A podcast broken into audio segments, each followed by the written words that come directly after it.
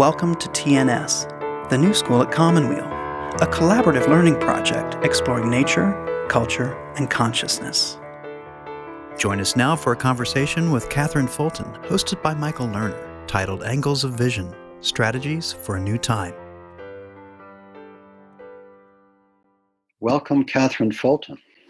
Well, thank you, Michael. I've listened to a lot of new school broadcasts, but never done this. I wish we were sitting there together in that beautiful commonweal. I wish so too. So let's all start with uh, a few moments of silence together. Just uh, letting go of all the busyness in our lives and just going into the quiet as a way to start.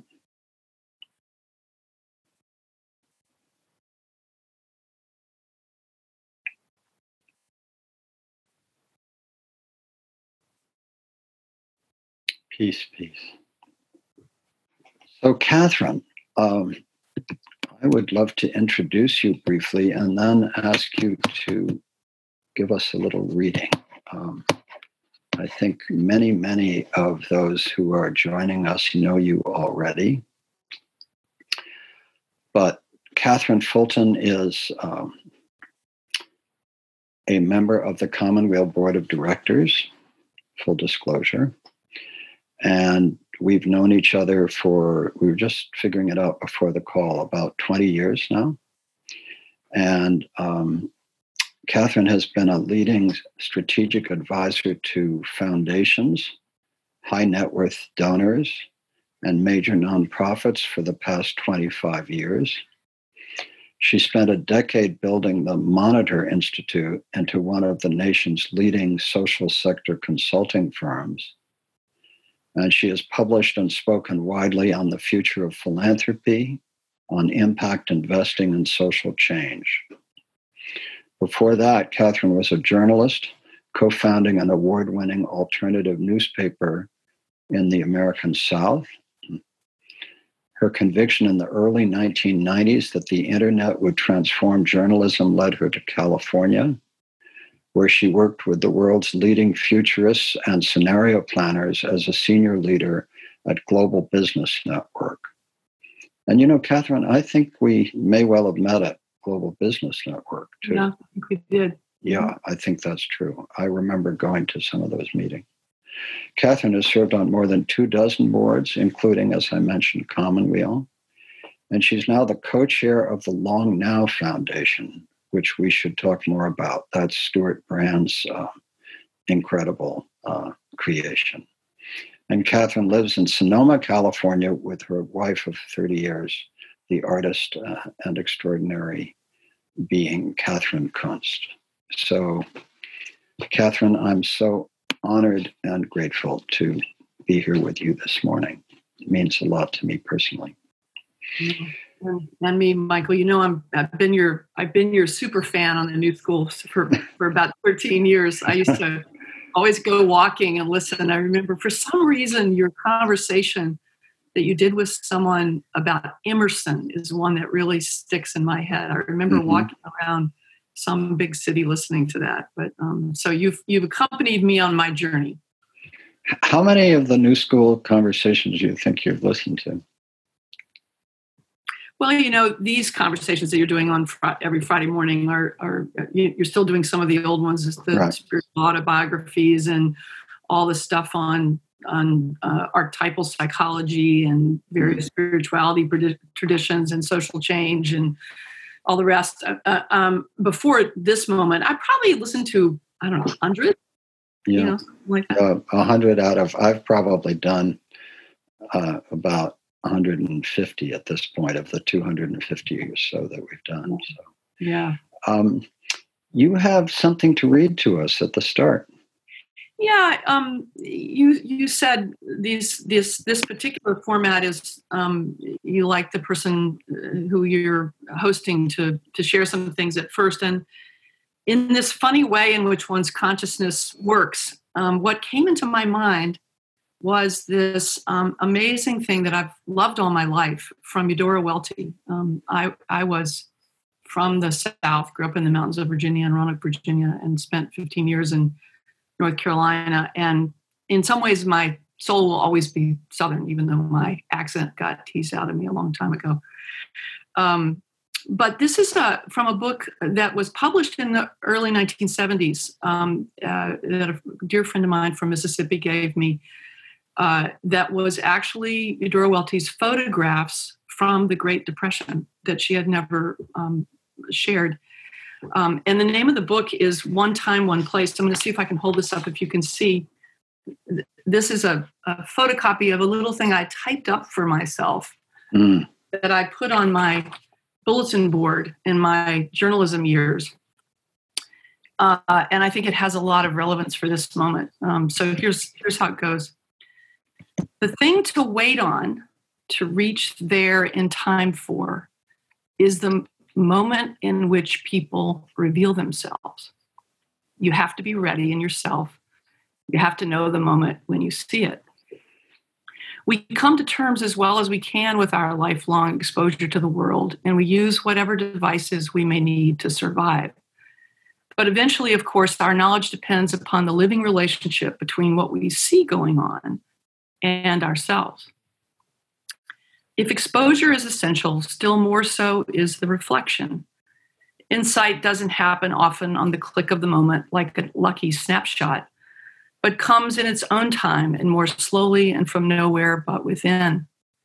The sharpest recognition is surely that which is charged with sympathy as well as with shock. It is a form of human vision.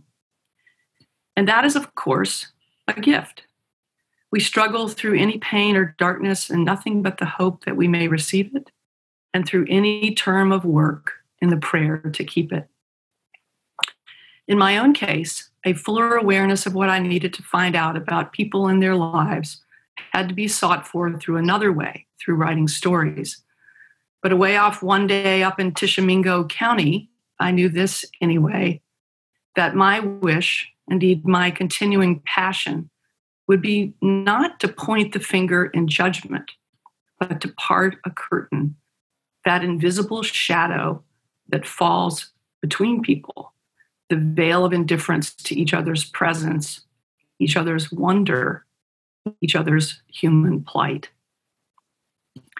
So, again, that's some excerpts that I pulled from Eudora Welty from One Time, One Place. And, you know, I think it came to me because I think that in this profound way, day in and day out right now, we're all trying to come to terms with what we're seeing and experiencing, and with all of us. Um, you know, I listened this morning to New York Times interviews earlier this week with people who are unemployed. And this one woman told the story of not getting her unemployment and having to sell first her car and then her wedding ring.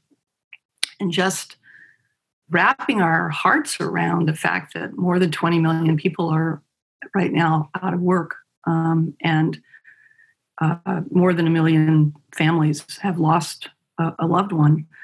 And and when i think about this moment um, you know what i'm hoping for is that we can struggle through this pain and darkness um, and and and to to understand who we are to each other and what we owe to each other. And you know that's profoundly about race.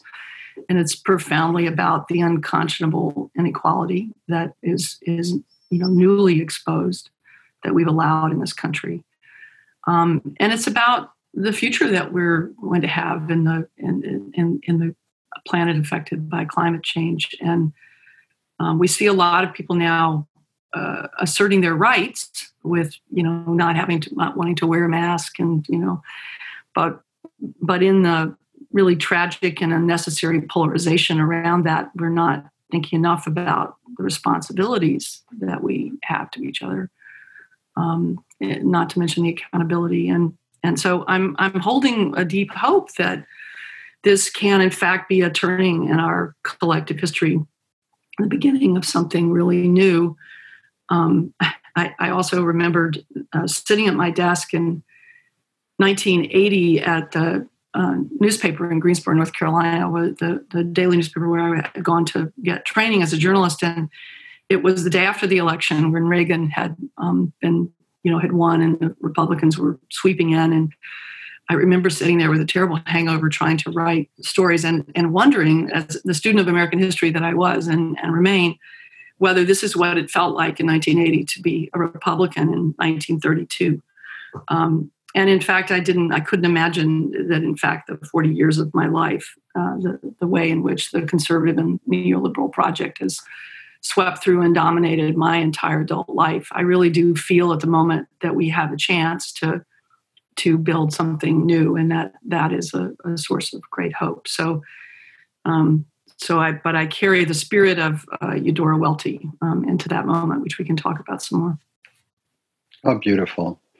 Let's just uh, go into silence for a moment, just because you've given us so much. I just love to let that sink in for just a moment. You know, Katherine, I'm, I'm just moved to say that um, I don't want to embarrass you, perhaps I will, but um, you really are one of the wisest um, friends, partners, colleagues that I know, and I um, and I I turn to you often just for wisdom about um, how to do our work, things like that, and um, so I guess the question that I would ask you, and of course, your work as a consultant, as we said at the start, to foundations, to high net worth individuals, to nonprofits, and so forth. Uh, your work with uh, the Global Business Network, uh, your work with Stewart Brand at the Long Now Foundation, uh, your work in journalism before that. Something uh, something seems to have prepared you for this moment. I guess that's the way I would put it. Um, and uh, I know I've said this before that I feel I was born for this moment. Um, just, you know, I've been thinking about, I've been thinking about the potential for something like this for the for the last 35, 40 years. So I feel very at home in this moment because I felt I could see it coming. And as you know, we've been doing this resilience project and the Omega uh, Resilience Funders Network for the last three years or so. So the the core idea that there that COVID is no one off phenomenon, and the relationship between COVID and the global collapse is not a one off phenomenon. And then George Floyd and the murder of George Floyd and Black Lives Matter going global is not a one off phenomenon. And so all these uh, events which keep occurring, at least in my understanding, and I believe it's one that you share, uh, represent the interaction of a couple of dozen global um, yep. Stress vectors that interact in completely unpredictable ways. And the result is that the future shocks keep coming harder and faster. And so, um, and each one seems to overwhelm us. I mean, COVID alone, and then the collapse. Uh, you mentioned, you know, 20 million unemployed, and you know, 250 million uh, facing acute hunger around the world, which is a doubling of acute hunger, and um, and that says nothing for you know the, the the billions of people whose lives around the world have been affected and and far more profoundly, uh, acutely than most of us in the United States. So here we are in this moment where the world really does seem to have changed in a way that's different from prior changes, even going back to the Great Depression, this seems larger globally. So, how are you? How are you thinking about this moment? What what ways of reflecting are serving you as you try to do sense making about where we are? Um, so I guess it starts. I have a journalistic sensibility. I mean, I became a journalist because I was always asking questions, um, and it, you know what you're when you're a journalist you're paid to learn every day and um, and i think that i hold um, i hold a sense right now of this as a profound moment of learning um, that i think that's the only way we can be in it and and for that i think it requires three things at the same time it requires trying to um, remember what we know and what's most important to us. Um, you know, in the midst of one of the things that helps the most with uncertainty is is clarity and, and getting clear about what you believe and what your values are and what you want to fight for is a is a you know so remembering what we know uh, and what's most important to us. Um, I think we have to sometimes rediscover things that we've forgotten, um, and I think there's a lot about the deep forces of change and what creates transformation and moments of change to learn. Um, and I've got a couple things we can share about that. And then I think there's listening for what we need to learn. Um, and I think in one way or another, um, those are the three things I'm trying to do every day. Uh, and um, the the metaphor that's most helpful to me um, is uh, you know, there's a lot of metaphors now, and um, and and I do think thinking of this as crisis and recovery is not a helpful way to think about it. Um, my my favorite way of understanding um, the COVID moment is a this, this completely wild writer that I discovered in the midst of this named Venkatesh Rao, who says um, COVID is now the setting um, it's it's the setting for all the things, the emerging issues and crises that are playing out. That we're in the midst of, as you said, all these kind of interconnected and cascading crises, crises, and um, and and it and so the notion of that we're, you know, are we at a, a portal? Are we at a crucible? You know, like there's a lot of brilliant writers have written stuff. My favorite one, which I'll which I'll share with you right in front of me, is um, actually I think many people have said is the, is the, uh, but but my favorite expression of it is from Richard Rohr, the the Franciscan priest who, who I, I read his reflections every day. I know many people do. Um, he says limen. Um, so the notion of liminal space, limen, L-I-M-E-N, is the Latin word for threshold um, leaving one thing about to enter another betwixt and between you know you're waiting in the in the threshold. And i i feel just emotionally that that's where we are. And um, he points out that you know in religious traditions um, there you know in many different traditions there are various kinds of rites of passage um, that um, you couldn't leave a liminal space or be freed from it until you learned what it had to teach um, that we're um, that that you're that in order to find to, to, to find something and for that to be transformative it's often a combination of intense both individual and collective experience and space which he says we're all now in a global initiation rite and we know have no idea how long it will last. And all of us i believe are reckoning with our purpose and finding our way through it. Um, and you know one of the things that that i am holding for myself is what is it that i need to learn now? Mm-hmm. um, and what is it that we need to learn? And i'm pretty sure that a lot of the the habitual things i've always done in my life in a moment like this are not are not the not going to help me through it that i have to find mm-hmm. a way I have to have to rethink re-feel re-practice um, and and I think that's going to be true for us as a society as well. So, remembering what we know, no, uh, yes, remembering what we know, uh, rediscovering what we have forgotten, right. and listening for what we need to learn. Right. And then I, I also read Richard Rohr every morning. Did you read him this morning yet or not? I did. Yeah. Yeah. Did you notice this wonderful derivation of the word profound? That a profound, I didn't know this, means uh, in front of the temple.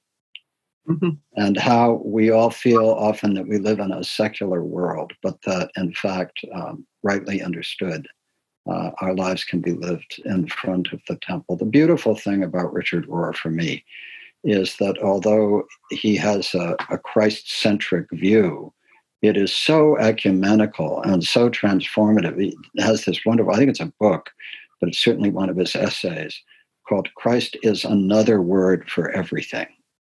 And I love that framing. It's another word, it's not the only word. And he doesn't understand that Christ is the historical Jesus, although the historical Jesus is an expression of the Christ. Uh, but um, uh, but he is so ecumenical, and he has, you know, uh, Jewish uh, colleagues and uh, uh, Buddhist and Islamic colleagues, and so it's so ecumenical and so refreshing to have an experience of spiritual life that is so inclusive and yet so profoundly uh, engaged with values that we care about. So it's it's really a touchstone for me. Somebody says how to get a link to Richard Rohr's reflections.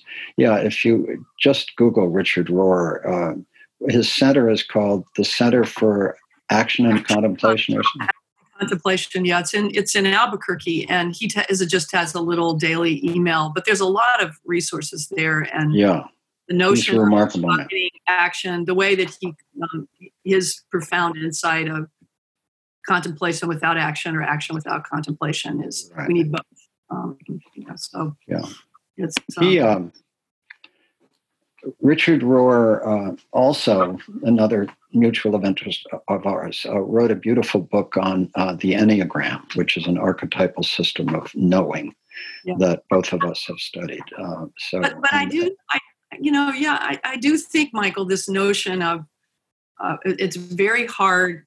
Uh, it's everybody wants to know what we can do, you know, myself right. included, and I, I actually think. Um, there's something you know when we saw with the with the uprising around George Floyd's um, death and the there is the potential for some very new things and um, and and I think if we rush too much to the solution um, you know through through these things that um, uh, it's we have to keep we have to have a sense of urgency and we have to have a sense of persistence because it's going to take a long time. But but if we could fix the problems that face us with easy easy things, we would have done it a long time ago. I think we're being invited to reconsider many things, um, and uh, and that I think that's why the liminal the notion of liminal space really uh, appeals to me. Um, now that everybody's on, I just want to encourage everybody to use the chat function. It's such a great place, and you can talk with each other. And people have posted the Richard Rohr link and and so forth. So, uh, and yes, please do send everything to all panelists and attendees so that everybody can see it. When you spoke, Katherine, of this being a global initiation.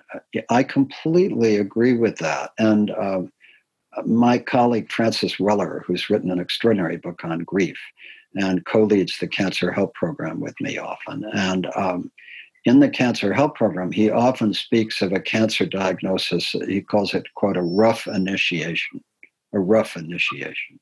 Mm-hmm. So we're all going through a rough initiation. We didn't want to go through this initiation, and yet here it is. And you know, that beautiful line about um, COVID being the context for everything, you know, I could make the argument that the global economic crash is now the context for everything. I mean, in other words, we can see in the United States, uh, I mean, if, you know, what what is the what is the deeper tragedy for most people around the world? Is it COVID or is it the global economic crash? I guess an initiation. And so to me, uh, COVID is what triggered it. And it was the first poster child for what you can call the global challenge or the global problematique or the human dilemma or whatever you want to call the interaction of several dozen global stress vectors. Uh, but it seems to me that the true transformative rough initiation is that people don't have a way of making a living. They don't have a way of uh, feeding their families, and um, and I think that even more than COVID. And then on top of that, of course, the Black Lives Matter and its resonance around the world in very different contexts, where systemic racism means different things in different communities, but everybody can relate to it.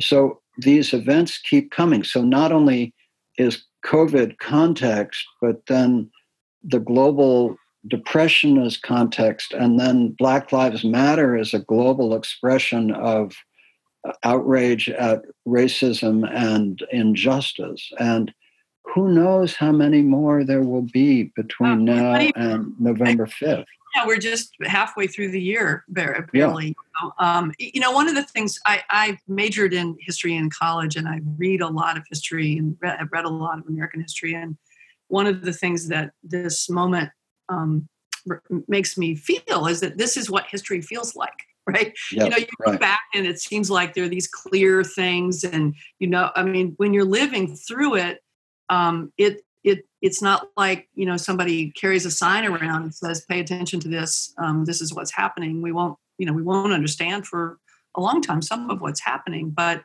it's uh, one of the things that I've been thinking about this week is that so so when um, when this all started, uh, as you know, Michael, some of the people that I used to work with at Global Business Network, those wonderful, wonderful people who uh, think about the future and learn know how to do scenarios. Gather had a there is a kind of diaspora of those people, and we gathered and began thinking about what did this all mean in, in late March. And and some of the people, uh, you know, said this is about hyper uncertainty that they'd never seen anything like this because there were so many dimensions of uncertainty um, and um, you know, the, there's the disease itself, there's the healthcare response to the disease, there's the economics, there's the politics, there's the social cohesion.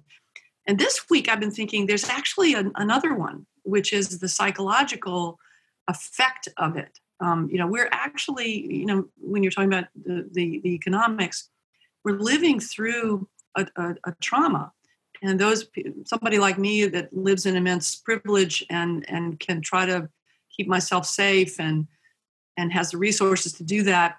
Lots of people you know millions and millions of people don't have that. But even even for those of us living this way this is a this is a um, very profound and difficult time. And and um, I, I, heard a, somebody say uh, this week that he he had a um, so maybe one and a half year old that he's having to teach to stay away from people as the child just is getting of the age to be with people and um, even other children right? And so you know the effects of this uh, it is hard to say three months in but i really do think that we're we're at the beginning of something and it is there will be many unexpected things that come together which is always true of major moments in history. And um, and you know so what i what i know for myself is that i i i've been trying to look ahead and help other people look ahead in smart ways all of my professional life. Um, and uh, now history, I mean, the future is just racing in. You know, I can't keep up with it every day. And I actually think my own spiritual practice, the thing I know I have to deepen is how to live in the present. Um, be, you know, because I think this is going to go on for, this is our reality. This is not a crisis that's going to be over. COVID will be over. There will be a time when we will have less danger from COVID um, it may not be that simple moment that everybody imagines. It may go on much longer than than we hope. But the things that the, that in a very complex way are involved in this moment, the economics and the politics and the and the thing the, the, the things that it's made visible and the psychological effects, I think we're we're we are in we're in that liminal space moving to a new time that we can't see. You're listening to a TNS conversation with Katherine Fulton and host Michael Lerner. You know, you said uh, there's this rush to ask what we can do. And uh, you said that instead of that, sort of, I don't know what your phrase was, but kind of being with it is is that what you meant by the alternative? Well, yeah, I mean, I think um, I think there are, um, um, you know, just as the George Floyd moment taught us, and just as shutting down the whole society shutting down in a few weeks, things that used to seem impossible are turn out to be possible.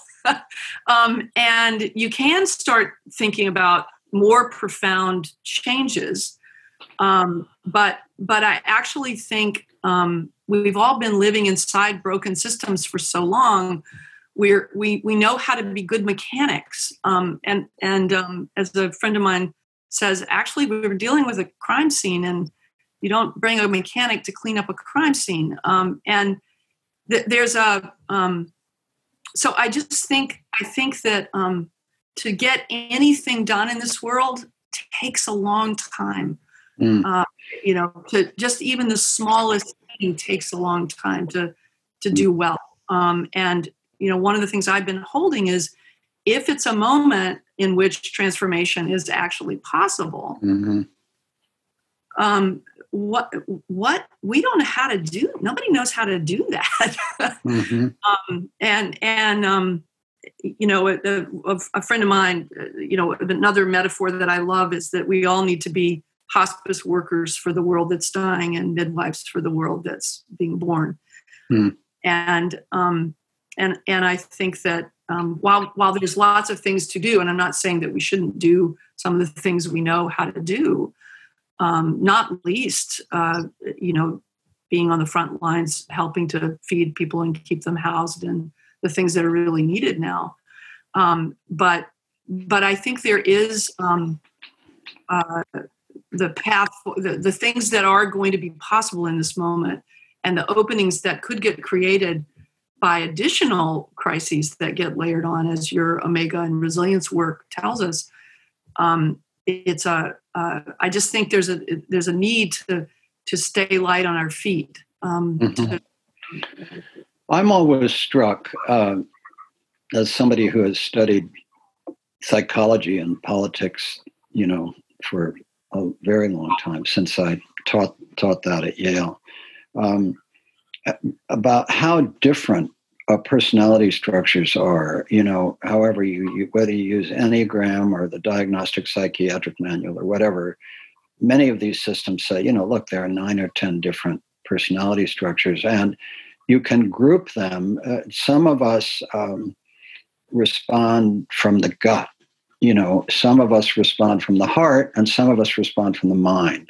So there's thinking, there's feeling or sensing, there's um, uh, uh, or the Jungian typology, thinking, feeling, sensing, intuiting, uh, either extrovert or introvert. But the point is, the reason I bring this up is that we've spoken about how we're all going through this transformative moment, a, a rough initiation, but our responses are so different. Mm-hmm. That's that's important to me. And so any effort to generalize about how we respond, some people want to do, some people want to feel, some people want to think, some people want to observe, you know, or whatever. and yeah. and that incredible richness and variety. And then that takes place in the context of whatever economic, social, cultural condition you find yourself in. And in the postmodern world that we live in, there are infinite possibilities. Um, and we need all of those things, right? We need them all, but it, what makes what becomes more difficult in that world is sense making in a way that makes sense to all the different places. And so there are these competitions of memes about what's going on, right. and a lot of it is is driven by whoever is. Uh, the loudest voice and sometimes the most extreme voice on any end of the polarization. Yeah. Well, of course, some of the sense making is going to come from doing and learning from it, right? Mm-hmm. So it, it's, um, it, you know, again, these things are. Um, uh, I, am a, um, I'm a big both and person. yeah, yeah. Yeah. Um, and so, well, we could spend our whole time on this um, extraordinarily rich question of what we are going through. Uh, but I also deeply want to uh, spend some time with you on um, your journey, on your journey. So, um, I always like to start with a, a really basic question. You said you were born in the South. Tell us a little bit about where you come from. Um, a beautiful valley in the Shenandoah, uh, mm-hmm. uh, the Roanoke Valley. Um, it's about maybe only 30, 40 miles from where the Civil War ended. Um, and mm-hmm increasingly I realized I was born in 1955, the civil, the, the 100th anniversary. I remember the 100th anniversary of the end of the Civil War. And I increasingly realized that I, you know, I basically grew up in the 19th century. Mm. that, that part of the world was still mm-hmm. um, in its in its race relations and its gender relations and its class relations and everything else. It was it was really growing up in the 19th century. And, and I think that in many ways, my own life story was just trying to free myself from that. Um, and um, the, the, uh, I, I, used to, um, I was, when I was at your invitation, I was reflecting on something I always used to say about myself when I was um, in my 20s that I was too much of a journalist to be uh, an activist and too much of an activist to be an academic too much of an activist to be a journalist, too much of an academic to be a journalist. Mm-hmm. Um, and I've always moved in and around these these worlds of really trying to expand my consciousness. Um, but but my I would say my early life was profoundly changed by um, by uh, three things really probably. Um, I was uh, very ill, got very sick, and um, and almost died, and spent uh, two months in a hospital uh, uh before I started college. Um, and um, my life was saved, and um, but I, at a very young age, had to deal with um, the kinds of the fragility of life in the ways that I think a lot of people when they're young mm-hmm. don't. Most people when they're young don't, and that had a profound effect on me uh, in in many ways. Um, and then I, I before had, you go on from that, before you go on from that, yeah. uh, when you were very sick, uh, was there a moment or something that you learned from that experience that changed you?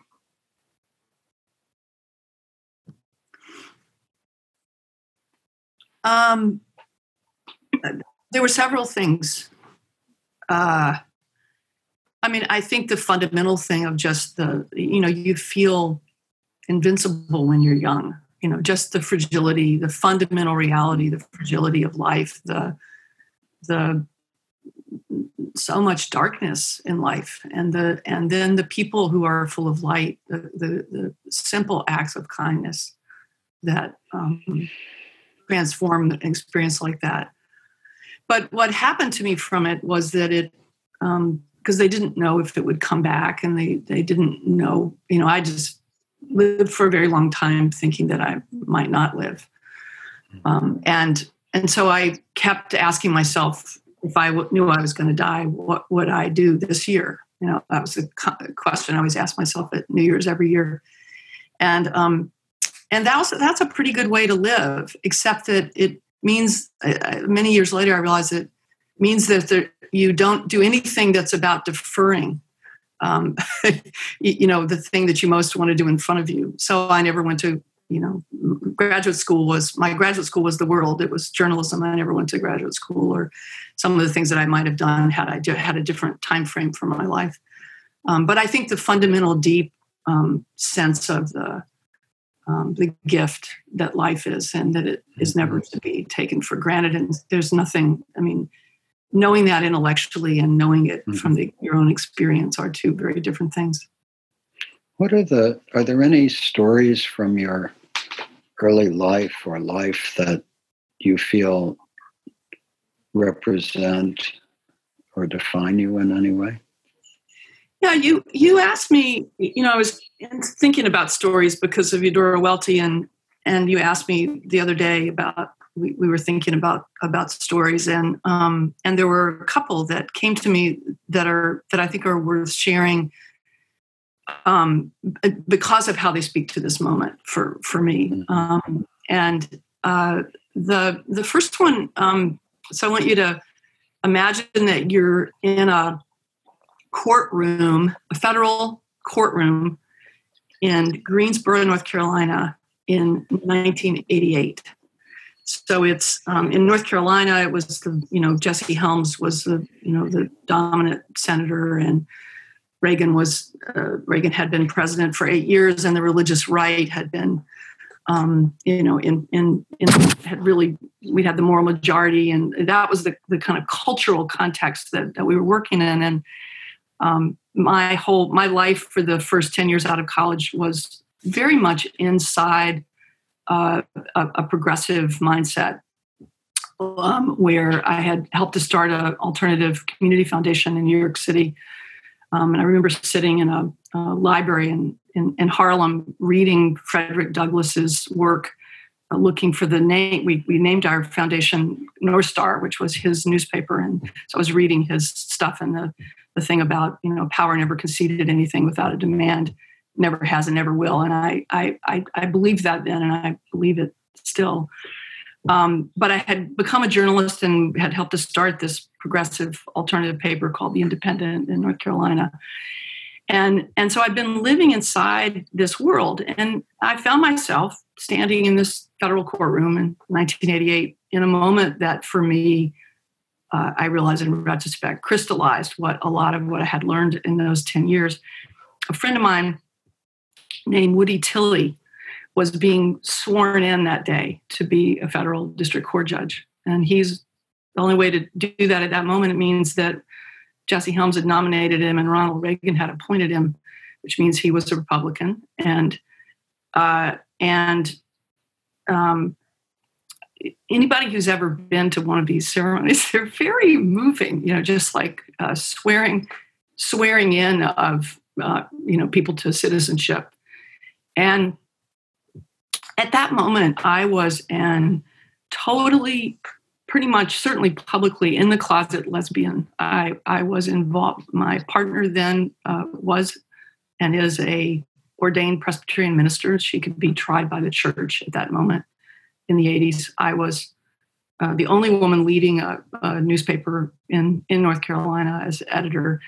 Uh, and and my dearest, closest friends knew that I was lesbian, but otherwise I was completely and utterly in the closet.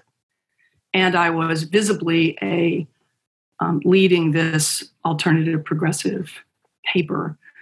Um, and I don't I don't remember exactly what Woody did, but he, I mean, there were all of these really rabid right wing Republicans sitting in the room, as well as people that knew him. Um, and his wife was one of my best friends.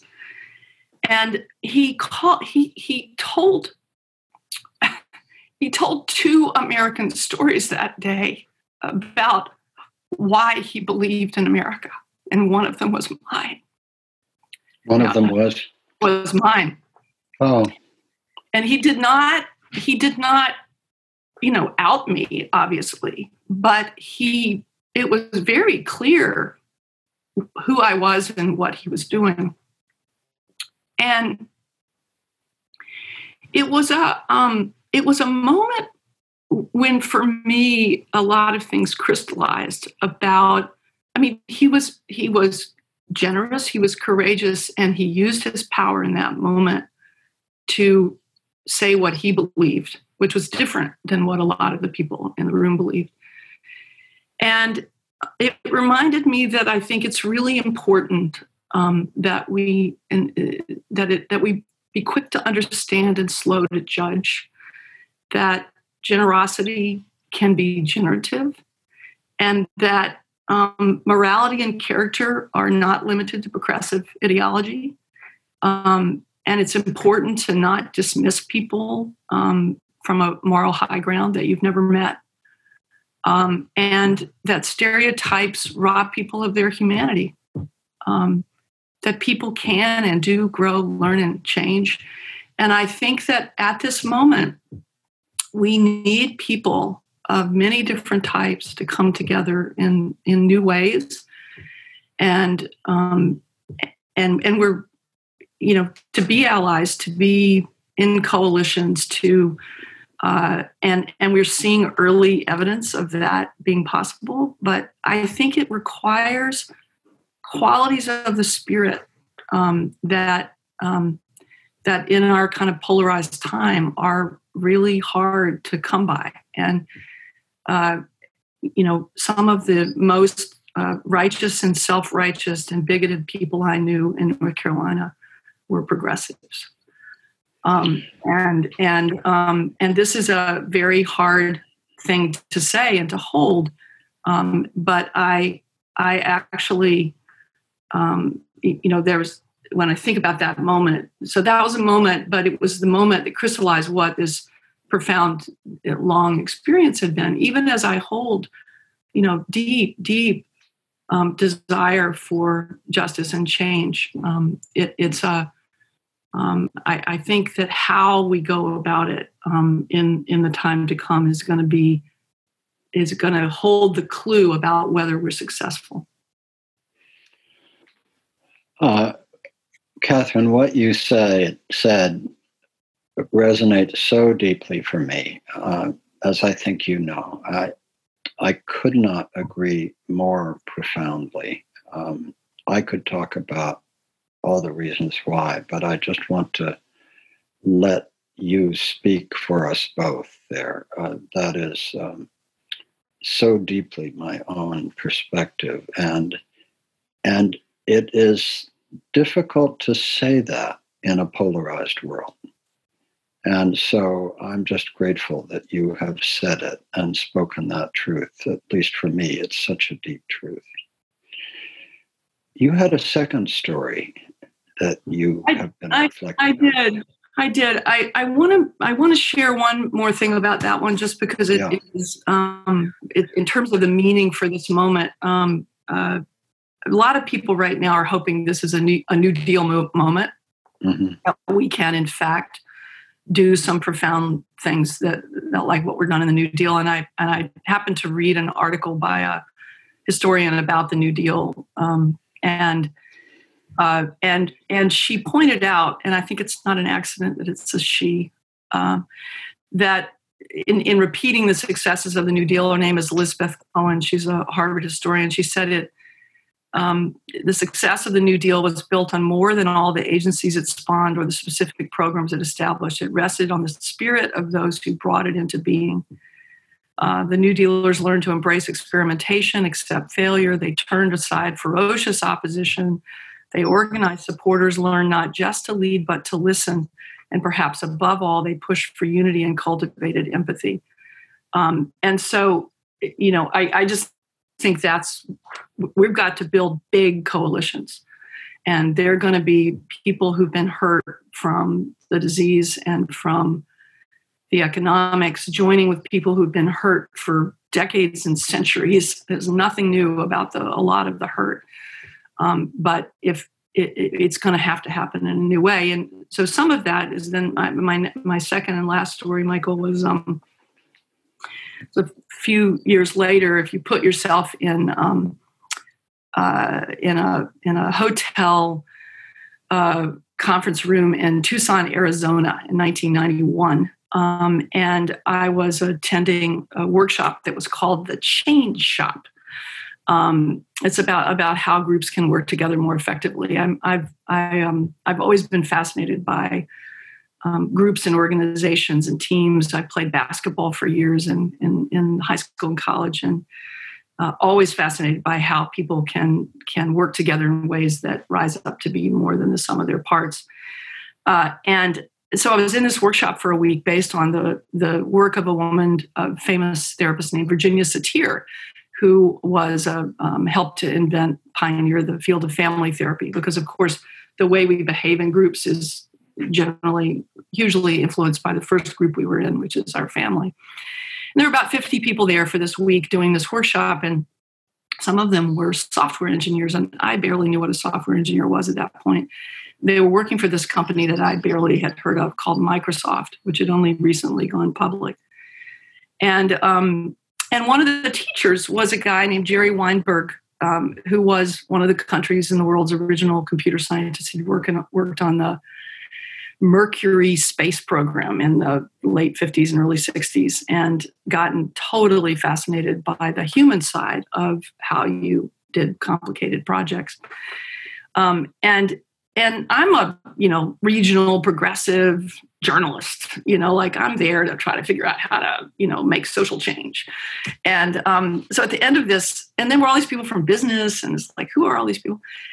And I went up to Jerry at the end of this workshop, and I said, Jerry, this was such a great workshop. I had such a wonderful time.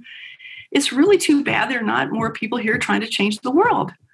And he looked at me with this funny expression on his face as he said, Katherine, excuse me?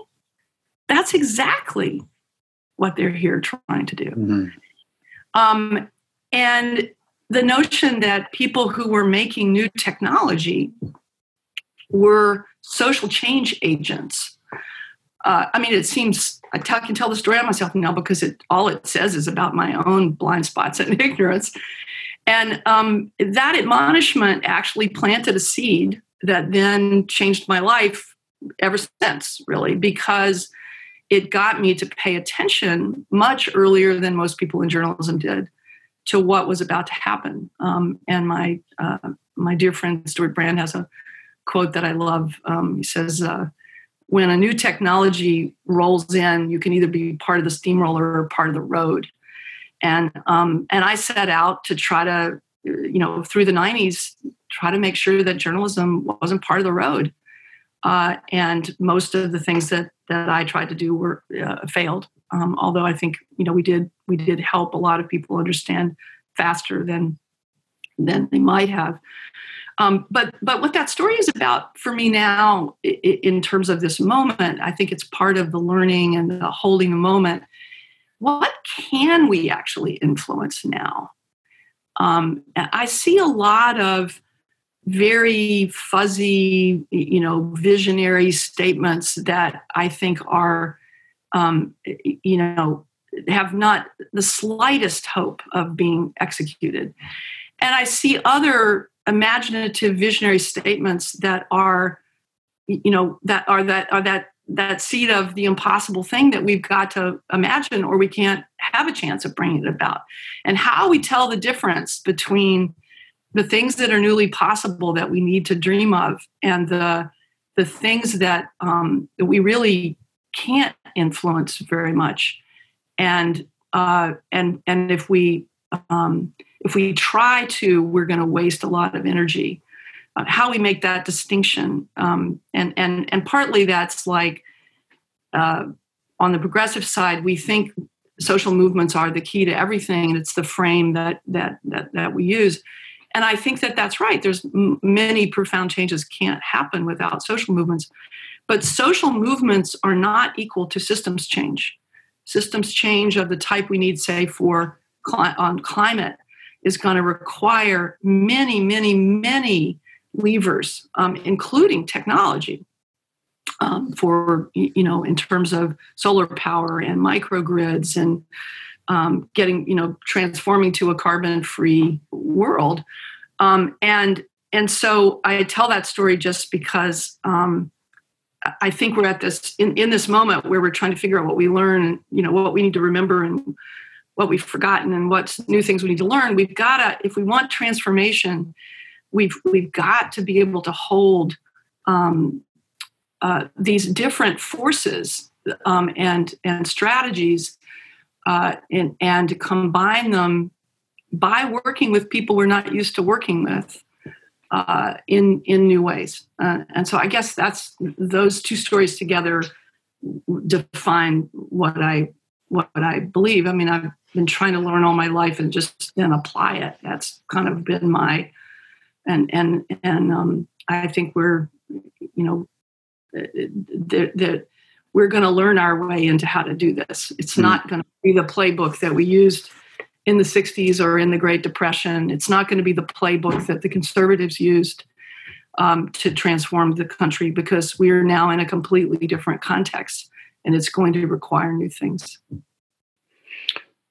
Thank you for that, Katherine. Again, uh, I just resonate so deeply to that. Um, so many directions uh, that we could take this. Um, but one of them I, I don't want to leave out. You mentioned your friend Stewart Brand, and you are the co chair of his Long Now Foundation. Um, tell people a little bit about who Stewart is and what he has meant in your life and how, uh, why you're devoting yourself to the Long Now Foundation. Um, so, uh, Stewart, as many of you know, was the um, founder of the Whole Earth Catalog um, and won the National Book Award in 1971. And um, he was uh, I, a friend of mine, a dear friend of mine, uh, invited me to write a profile of Stewart in 1994 for the Los Angeles Times Magazine, uh, which I almost didn't do. Um, and uh, and, and but I did, and I was living in North Carolina, and and I came out to California, and I spent a week uh, immersed in Stewart's world. He was one of the founders of Global Business Network. Um, Global Business Network, 1988. They were good futurists, um, and um, uh, he. Uh, it is almost impossible to describe Stewart. He he brings networks of people together. Um, he's constantly uh, um, going uh, upstream against um, against. He's famous as an environmentalist, but he's been a, a strong advocate of nuclear power as a as a um, a solution to climate change, for instance. Um, in in the in the mid 1990s, Stewart is um, you know he's he was he, he wore a little button called "Why Haven't We Seen a Picture of the Whole Earth Yet?" in 19, you know, like 65, 67, um, because NASA hadn't released those photographs, and he had this notion that that symbol, that that photograph, would be transformative of our understanding of ourselves, and he was right. And in the mid 1990s, he and his friend Danny Hillis in, had this idea that um, to, it was Danny's idea, and Stewart started a foundation to, to, to begin to do it, to build a clock to last 10,000 years. Um, and uh, the idea was to build an iconic symbol for time and responsibility that would be like the photograph of the whole earth. Uh, and Long Now has been around now for, you know, 20, almost 25 years. Uh, and the clock is almost done. It's built in a mountain in Texas, inside a mountain in Texas. Will actually be such a clock. Uh, and um, but the but the more interesting for me, the more interesting question is how do you build? How do we reimagine what institutions are? How do you hold? How do you build an institution that might last um, and um, and that could actually help us think um, with much longer timeframes and a larger frame of reference in a in a time in a time when things are speeding up so much one of my favorite characterizations I, I actually read recently was that you know the, the the language of colonization is in use a lot now, but actually the our our descendants are colonized people. Um, they they have um, they have no say in the decisions that are going to profoundly affect their lives. Um, and how do you how do we hold a sense of of how do you how do we think of ourselves as good ancestors? What decisions would we be making now about our planet and our politics and our economics if we were actually holding seriously the responsibility for generations of people to come?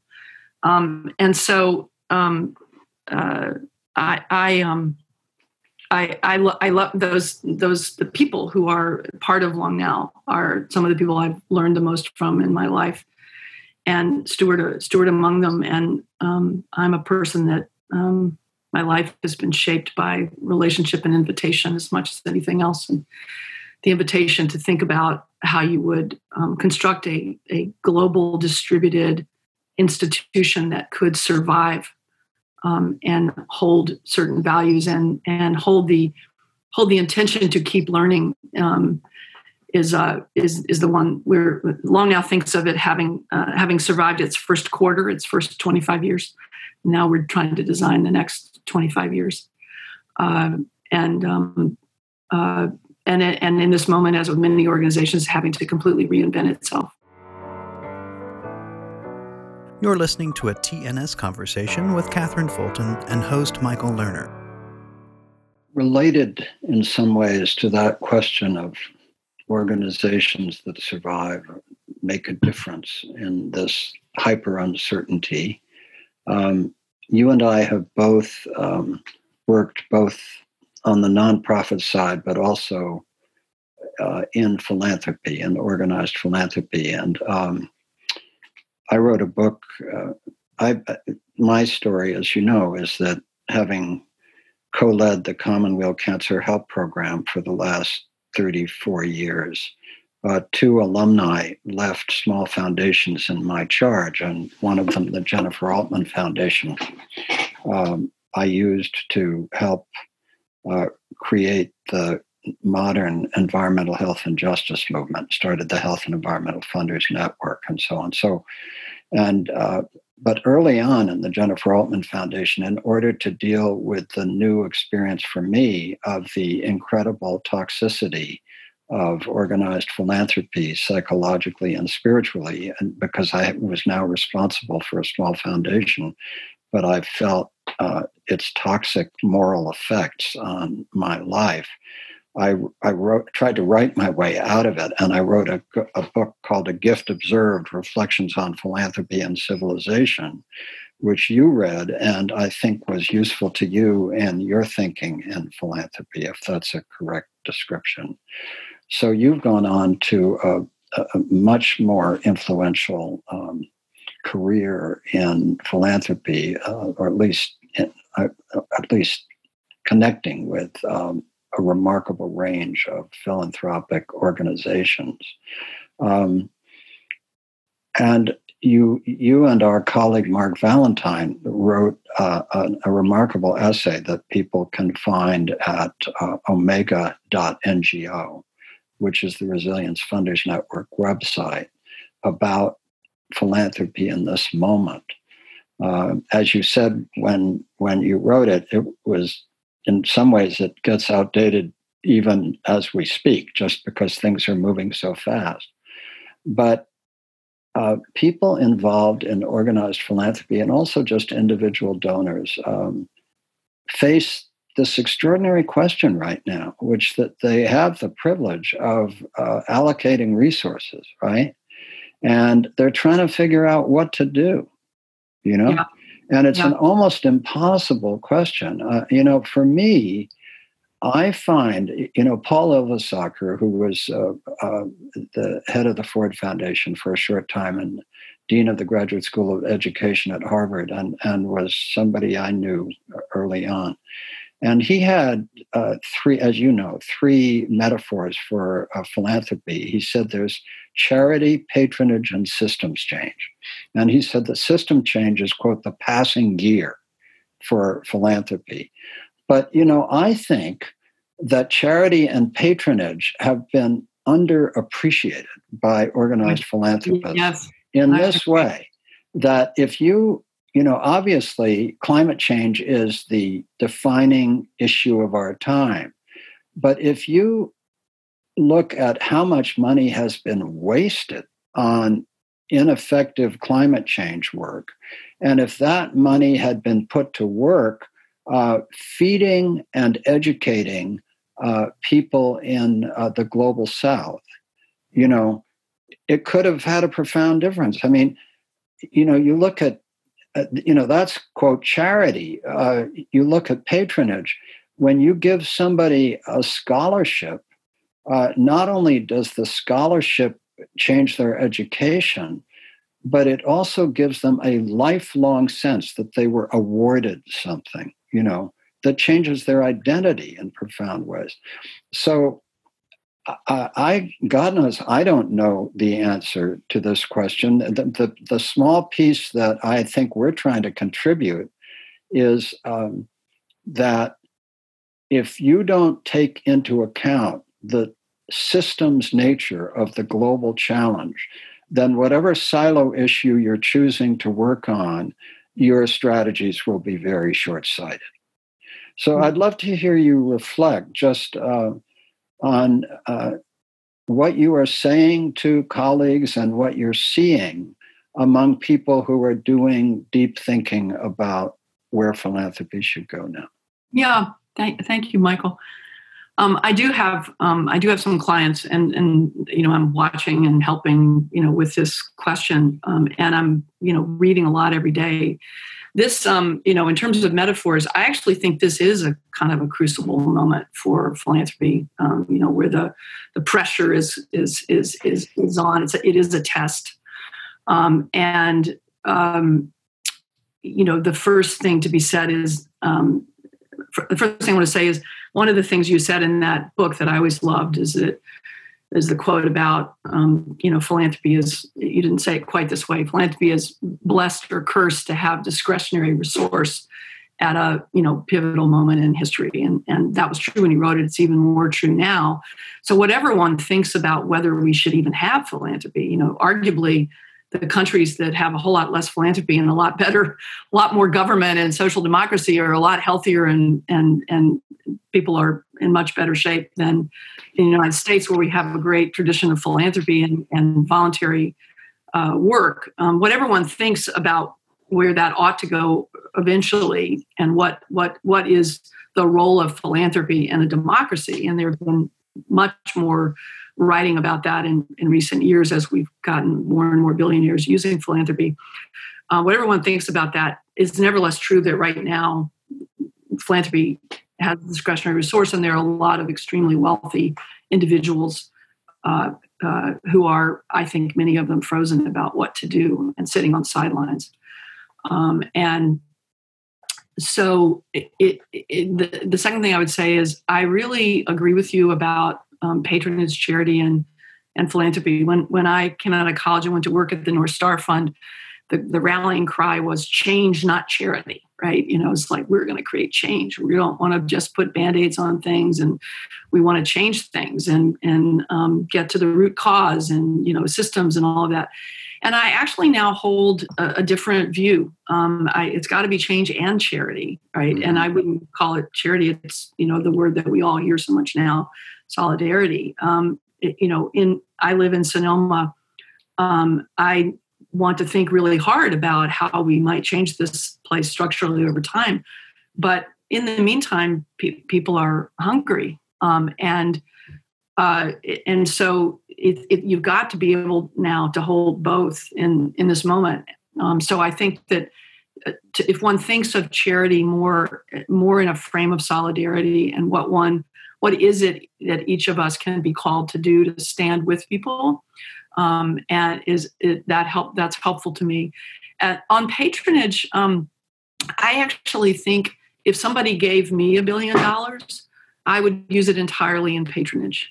Mm-hmm. um, i wouldn't try to do because i think the prob one of the problems with philanthropy is that um, especially in the last 20 years and the years of strategic philanthropy it's become all about the philanthropist Right. Like, what's the philanthropist strategy, and the, what's the philanthropist view on systems change, and you know, and yes, you have to do some of that, and you have to you have to make a bunch of those decisions. But for me, it's about who are the people on the front lines. Um, sometimes those are people in communities who should say themselves what to do, but sometimes they're also you know extraordinary leaders who have the ability to make decisions quickly and move. You know, like no strategy, no plan can be set in place. It isn't going to have to change pretty quickly. Um, and and so what seems to me in studying change, what really matters is um, is the resource being used in innovative ways at the front lines by the people who are in the best position to know what to do. Um, I, I, don't always think that's grassroots communities. Um, I think sometimes it's um, you know scientists in labs right now who need need resource quickly, um, and there's been some extraordinary. Uh, um, you know, philanthropy done to get money into hands of people quickly. Uh, I think some, you know, it's a there are lots of different types of problems, and they need um, they need different types of solutions. And I think what happens is people kind of grab onto a particular solution and then want to use it for all different types of problems. And and so, uh, if somebody gave me a billion dollars, what I would do with it is I would um, try to uh, uh, put it in the hands of the most extraordinary leaders that I could find across a number of different things and let go of it because who am I to have a strategy at some level as a philanthropist? Um, and um, and so I think there is a, a need for um, humility, deep humility, um, and um, and deep curiosity.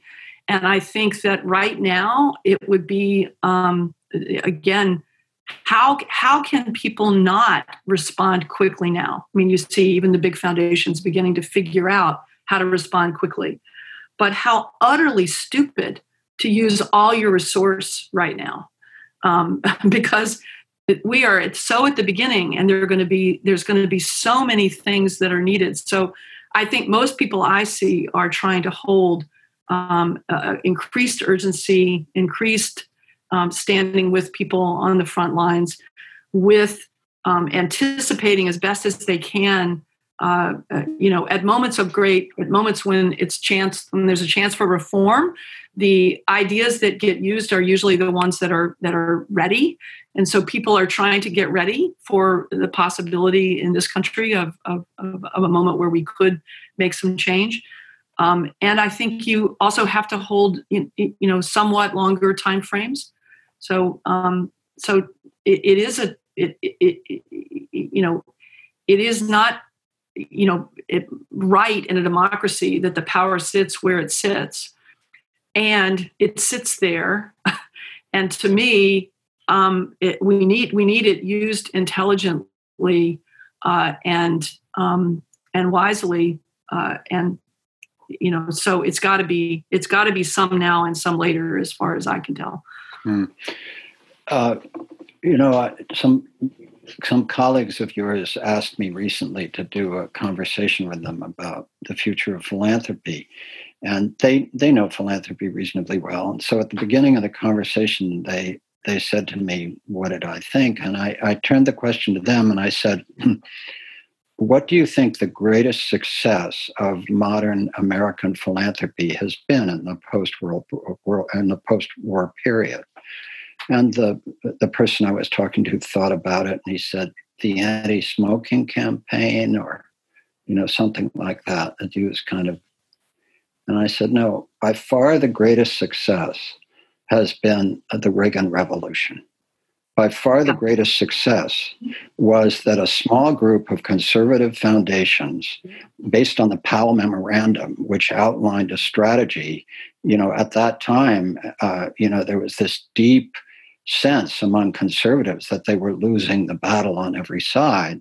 And there was this extraordinary memorandum uh, called the Powell Memorandum, where um, uh, uh, where Powell uh, outlined a theory of how conservatives could take control again. It was Powell before he before he became a Supreme Court justice. Before yeah. he became a Supreme Court justice, exactly, and um, and then the small group of foundations got together and executed. And they've been executing ever since. So the reason I tell that story, I mean, the first thing about it is that it's no surprise that philanthropy, uh, which I think uh, the sociologist, uh, I think it was Nisbet, called a buffer for capitalism, um, philanthropy has always favored the class from which it comes, including in social work in every area, but including in work that should be distributed to, to poor people. Even there, it favors the wealthy. Uh, but I want to talk about a structural sense of promise for philanthropy, which is if you are one of the new billionaires who are benefiting, particularly the infotech billionaires, but you are not attached in a whole lot of ways to the old um, conservative Powell memorandum structure, but you want a structure that um, doesn't destroy your well-being, um, but that um, you realize that that American democracy is in crisis, and you are perhaps smart enough to think in systems terms, and you realize that in a systems approach to the global challenge, that a moment of deconstruction and complete chaos like this actually creates huge opportunities for change. We know that. There are huge opportunities for change. Yep. So, are there a group of people somewhere who are sitting thinking, how do we create uh, a system that uh, has social justice, that has that reduces uh, racial discrimination and disparities, that speaks to the new America, which is a meritocracy uh, in, in many respects, though a deeply flawed one. But the new uh, the new billionaires are of many colors and of many backgrounds, and uh, and they aren't invested in the old uh, white supremacist view of American culture. They don't need uh, the way uh, Powell put together the Christian right, the libertarians, and the you know the old financial structures. They have a new set of interests. So one can well imagine because power is not going to go away in the new setting. And clearly, one of the big winners, almost certainly in the new setting, is the infotech um, community. It's the Amazons, the Googles, and so on and so forth. And, and they will not give up power lightly. They will not give up power lightly, but they want a better world. They, they are not attached to the old toxic industries. They are not attached to white supremacy. They are not attached to the, you know, the, the Powell doctrine. So it seems to me that there is hope that they may see the possibility of a new majority. And yeah, I think, in, I mean, in, in, a lasting way. And if you look just at the polls right now, uh, we may yeah. see a change in governance. And so, yeah. who are the people who are thinking about how to use that? In a well, there are a lot. There are a lot actually, and um, I mean, I would I would refer you to a statement just made, and I think this week by the Democracy Fund, which is a, a, a an, entity um, in Washington uh, funded by Pierre Omidyar, uh, who is one of the uh, billionaire. Yeah. And and what's interesting about it is um, this Democracy Fund was started in 20 I want to say maybe 2014 it's, and so it predates trump. Um, and um, the statement that they just made they started out in the classic way that you know we've done in, in, in liberal small liberal democracy which is bipartisan you know for something like that. And they just put a statement out that they could no longer be bipartisan. Um, and wow. Um, and it's a very powerful statement. Um, and I'm sure that um, I have no I have no direct knowledge of that. I think that's I think it's from Joe Goldman, the guy who's the head of it. I have no direct knowledge of it, but I can't imagine that it would be going out without um, the family um, being behind it. Um, and so I, I, think there's a, it's that's an example of the kind of rethinking, uh, you know, that that I think we we have to we have to do. Um, and um, so it's uh, Sterling Speirn just wrote us a note. I would like to offer the new report just out called "Our Common Purpose: Reinventing American Democracy for the 21st great. Century." Yeah, and uh, um, and wonderful. We'll look at we'll look at that, Sterling. That's great.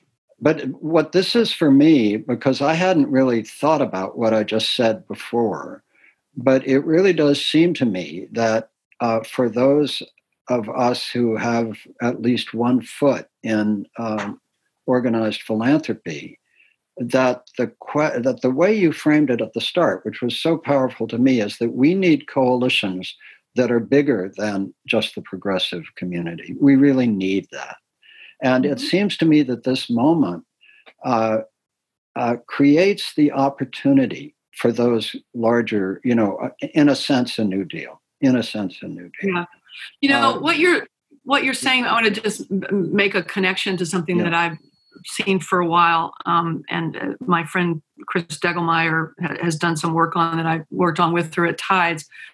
Um, the the you know the new the the tech philanthropy people mo- mostly so many of those people especially the ones that, that are young don't have direct experience of social movements or uh, you know it depends on where they grew up or you know politically they grew up in a very different time. And their frame is much more what one could call social innovation right? So it's about how you you innovate new things right? And um, it's design thinking it's all of these things that have you know become uh, big in in in in in business and in um, in other contexts over the last 20 years. Then you have the long historical social justice movement. Um, and all the things we know about movements and, and the, the new movements are so sophisticated in the ways that they're building on the past and using the new tools and uh, you know there's a there's a lot to be said what but if you hold the part of the potential is the social innovation people who are starting to understand social justice and the social justice people who are starting to understand social innovation. So one of my favorite organizations is the um, uh, run by um, uh, Ai-jen Poo, the National Domestic Workers Alliance. They have an innovation lab, right? And they use in that innovation lab all the tools from the social innovation world. But their fundamental purpose is empowering um, uh, mostly women of color um, that uh, in, uh, that are in people's homes providing childcare and, and elder care.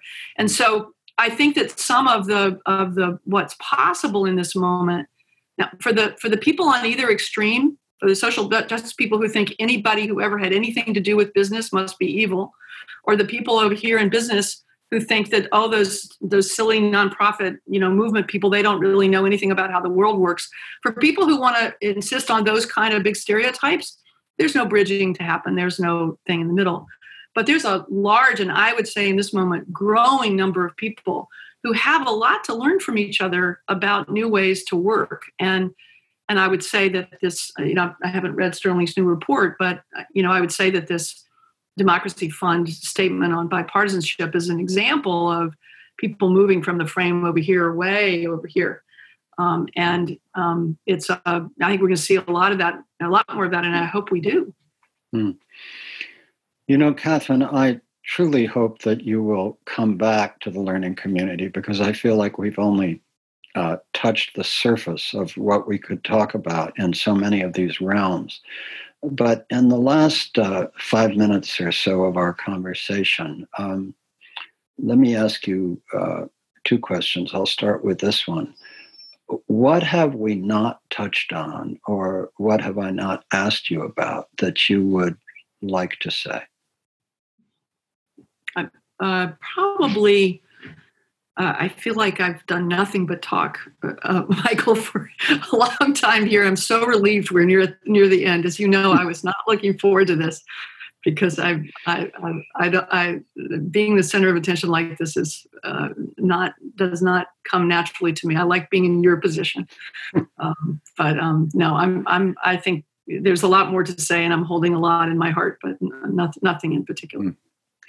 You said you had another poem nearby. Would you like to? I, I did. I did. I, I, um, I, I was I, I just can never forget this poem. You're the one who read it the first time that I heard it, and I want to leave it because I think I think it's a good place to end because I think it is the the reality. Um, uh, you know, our our our dear friend Angela O, who's on the board of Commonweal with us, um, in the board meeting on on Wednesday of this week, um, when we were doing our final checkout, um, she kind of leaned in like this on Zoom, and she said, "You know."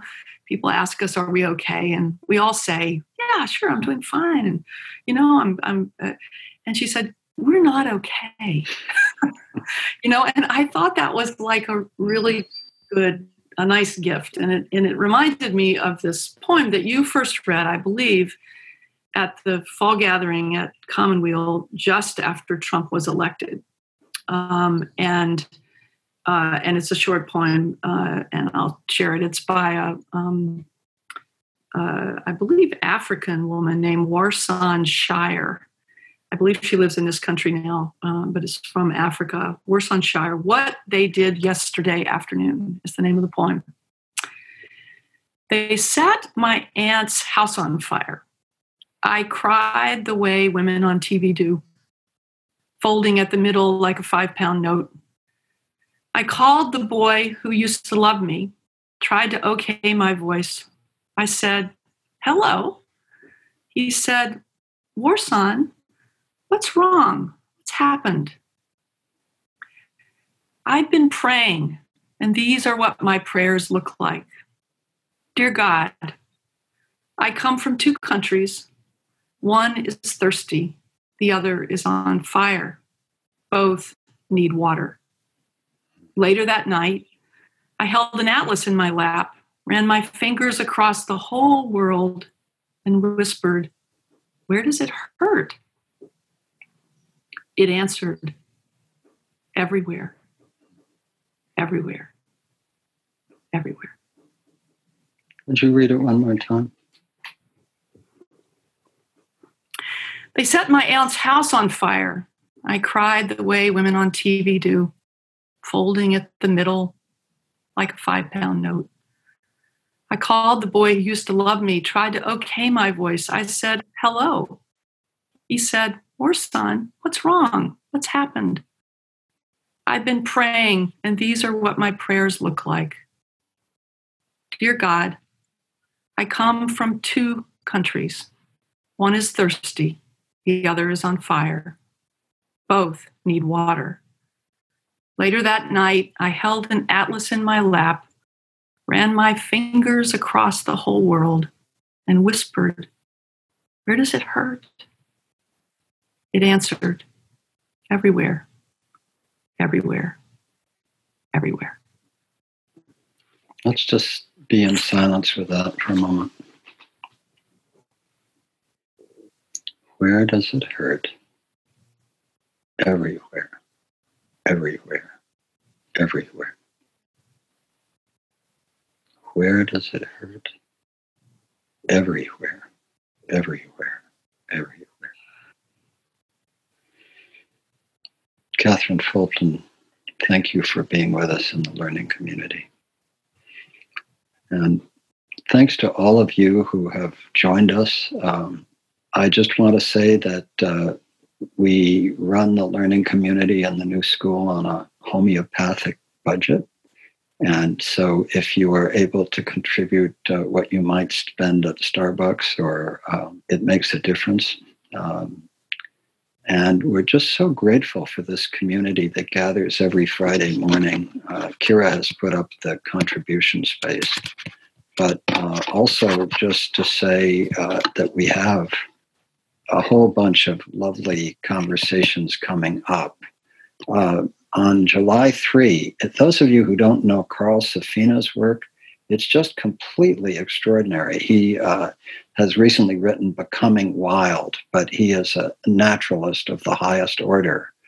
Uh, Lisa Sims Booth uh, is an extraordinary woman who runs Smith Center for Healing and the Arts in Washington, D.C., which is a sister community to Commonweal. Um, Rachel Naomi Remen comes back, uh, uh, Lisa's on July 10th. Rachel Naomi Remen comes back July 17th with Marion Weber, who is an extraordinary friend and colleague.